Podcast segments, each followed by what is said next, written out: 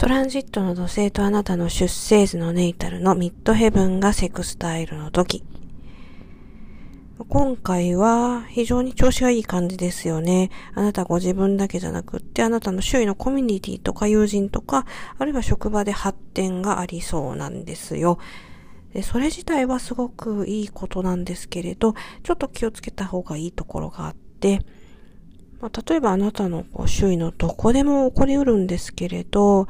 あなたが非常にこうテンポよく何事も物事をこなしていけるので、周囲の人が、なんかこう、あなたにこう義務とか責任とか、えそういったものを負わせてくる。ちょっとあれやってよとか、まあそういった形なんですけれど、頼み口としてはね。で、あなたも比較的調子がいいので、あ、いいよ、それ、みたいな感じで引き受けるところから、まあ、そこが不運の始まりになっていくんですよ。ですから、このトランジットにある人っていうのは、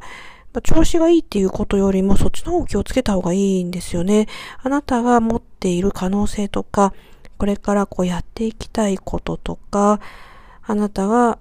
まあ、地域とかね、そういったことにこう、還元っていうのかな、恩返ししたいとか、そういった気持ちが、すべてあだになっちゃって、で、そういった人たちの、こう、仕事とかも、えその、本当はその人たちがやるべきことをあなたが引き受けることで、とんでもないことになっていったりもするんですよ。で、とんでもないことにならずにあなたがうまくやり遂げたとしても、あなたの中に不満が残りますから、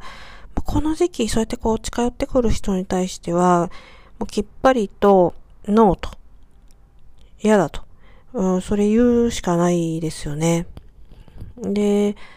これなかなか言いづらい人もいると思うんですよ。私もどっちかっていうと、あの若い頃はあんまり、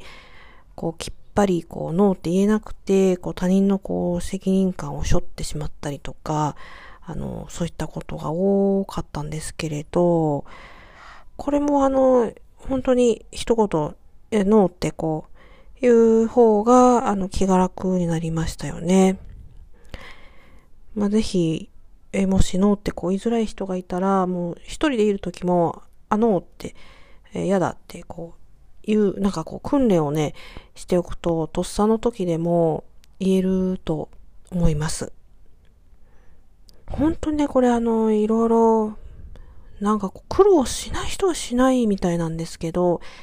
例えばあの美容室とか若い頃なんかこう、結構営業あるじゃないですかね。あの、これどうですか？とかこうシャンプーから始まっていろいろこう艶出すやつとかね、なかなかねあれ断りづらかったんですけれど、もう今はね、ノーってこう言えますからね。はい。まあそんな感じなので、このトランジットにある方は、無理なね、責任は引き受けないように自分のやりたいこと、そして、えー、いろんなこう人への恩返しということをしていくこと、変な、えー、人に引っかからないようにね、あの、注意なさってみてください。私が言うのもなんですけれどね、ぜひ一緒に頑張っていきましょう。